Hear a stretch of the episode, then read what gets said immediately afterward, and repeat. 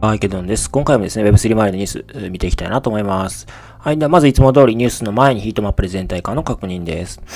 はい、そうですね。BTC とイサが下がってますけれども、あとは薄い緑が多いかなという感じです。えー、BTC マイナス0.07%、イーサリアムマイナス3.57%、BNB プラス0.09%、ソラーナプラス0.17%ですね。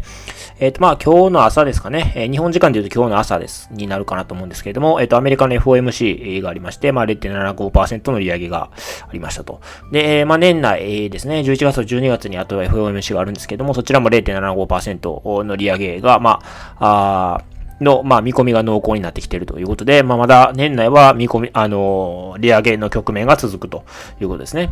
で、まあ、それが一旦落ち着くのはおそらく年が明けてからであろうということかなというふうに思います。まあ、この見方を反映、まあ、これが正だとするならば、まあ、やっぱりその、年明けの、まあ、その、利上げの水準、まあ、もしくは利上げが打ち止めになる、まあ、もしくは、えー、どっかのタイミングで利下げが見えてくるみたいな、そういう、ポジティブな未来のサインが見えたときに、まあ、あの、株式、それから、まあ、仮想通貨といったリスクアセットは、まあ、上がるのかなというふうに思います。今のところはやっぱり、まあ、年内は0.75と0.5かなっていうところの利上げが、まあ、予定されているので、まあ、そうですね。まあそこはまああまり上がらないだろうと。まあね、年明け2023年に関して、えー、の利上げ動向に関してポジティブな見込みが見えたときに、まあ上がるだろうなと。まあそれが、そのポジティブな見込みが見えるタイミングがいつかなのかっていうところはあると思うんですけども、まあそうですね。まあ11月とか12月とか、まあそのぐらいになれば、まあそういった観測みたいなのは、まあ少し出てくるのかなというふうにも思いますね。はい。まあ、要はわからないということかなというふうに思います。はい。では、えー、今日のニュース見ていきたいなと思います。まず一つ目ニュース。えっ、ー、と、まあ、今日はこちらで、まあ、ツイッターを埋め尽くされていましたけれども、えー、ビットバンク国内初のアスター上場実施へということで、えー、まあ、皆さんご存知の渡辺聡太さんがやっておられるアスターですね。えー、まあ、こちらが、まあ、国内 でビットバンクで、えー、取扱いが開始されるということですね。はい。で、まあ、アスターの国内上場は初となるということですね。で、これ、あの、このニュースの中に、あの、はなかったと思うんですけれども、えっ、と、アスタのネイティブトークンで扱われるということですね。まあ、ERC20 のような、あの、イーサリアムのトークンではなくて、えー、アスタのネイティブトークンで扱われるということと、それから、えっと、扱いが販売上ではなくて、取引所、板取引で扱われるというところが、まあ、あの、すごいところだって書いておられる方がいらっしゃって、まあ、確かにその通りだろうな、というふうに私も思いました。はい。で、取扱い開始は26日からと。で、しばらくは、えっ、と、手取引手数料が無料になるキャンペーンがあるみたいです。はい。まあ、やっぱりこう今まで、えー、まあ規制の問題もあってなかなかこう難しい、えー、と言われていた、あの、この国内取引所への上場を、まあ、あの、やってのけたということで、やっぱりすごいなというところは思いますね。まさにこう、ファーストペンギンという言葉がありますけれども、まあそれがこう、まあ、まさにという感じですかね。まさにファーストペンギンになるというう形かなというふうに思います。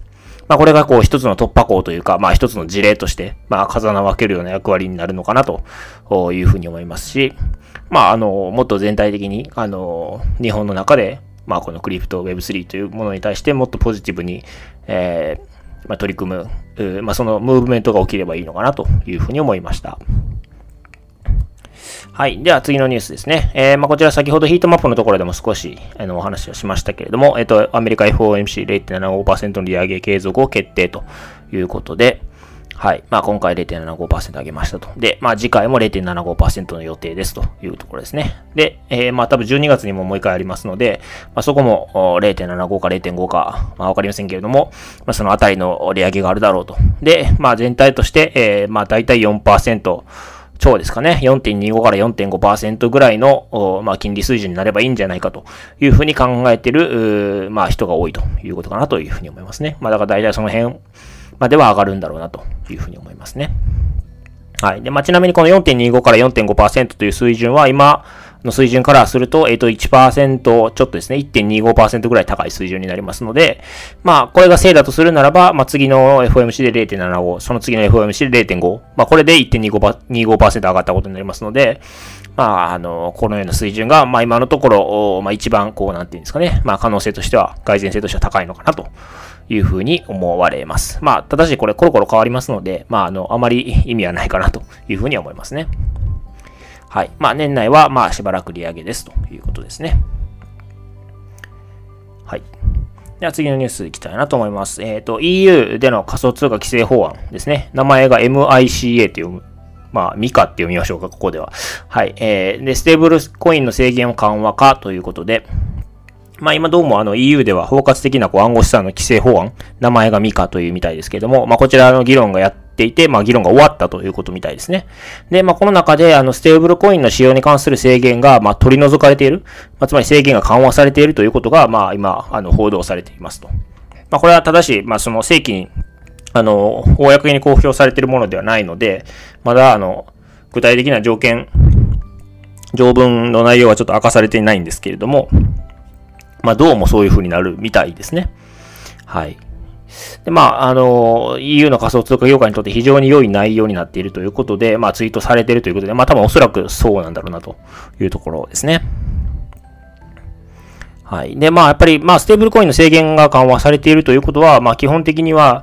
そのステーブルコインを自由自在に使えるのかなと思いますし、まあ、そのステーブルコインを一番使うべき場所ってどこなのかって考えると、多分決済とかそういうところかなというふうに思いますので、まあ、あの、おそらく普通にこういうステーブルコインが使えて、多分決済も普通にこう使えるような、あ未来になるんじゃないかなというふうに思いますね。まあ、ただしまだわかりません。まだあの、公表はされていませんというところかなというふうに思います。はい。で、まあ、こちらの、えっ、ー、と、規定ですけれども、2024年1月頃、それ以外の規定は2024年6月頃発行する予定ということで、まあ、ステーブルコインに関するところは2024年1月。で、まあ、それ以外の規定は2024年6月から発行する予定みたいですね。はい。まあ、この分野もしかするとヨーロッパがあ一歩リードする形になるのかもしれませんね。まあ、アメリカ、あまあ、USDT、USDC、USDT、まあ、をはじめとする米ドルのスティブルコインがあって、まあ、あまあ、リードしているという言い方もできますけれども、まあ、もしかしたら、まあ、それは未来、えー、に続く、まあ、未来もそうなっているとは限らないのかなというふうにもちょっと思いました。はい。では次のニュースですね。えっと、ヘリウムというネットワークがありますけども、こちらがソラーナに移るということを発表されています。ヘリウムなんですけども、まあ、ご存知のないか、えー、ご存知ない方のために、まあ、一応復習をしておくと、えっと、分散型の Wi-Fi のような、まあ、ネットワークを作りましょう。インターネットの、まあ、ネットワークを作りましょうみたいなプロジェクトなんですね。簡単に言うと。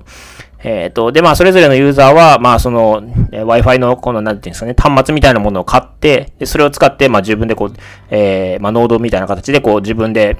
えー、自分の家に設置して、まあ、そのネットワークの一端を担うわけですね。で、それを行うことによって、まあ、ヘリウムのトークンがもらえる。まあ、あの、トークンが採掘できるというような仕組みになっていますね。で、まあ、これ、このインセンティブ付けによって、こう、全世界にこのヘリウムの、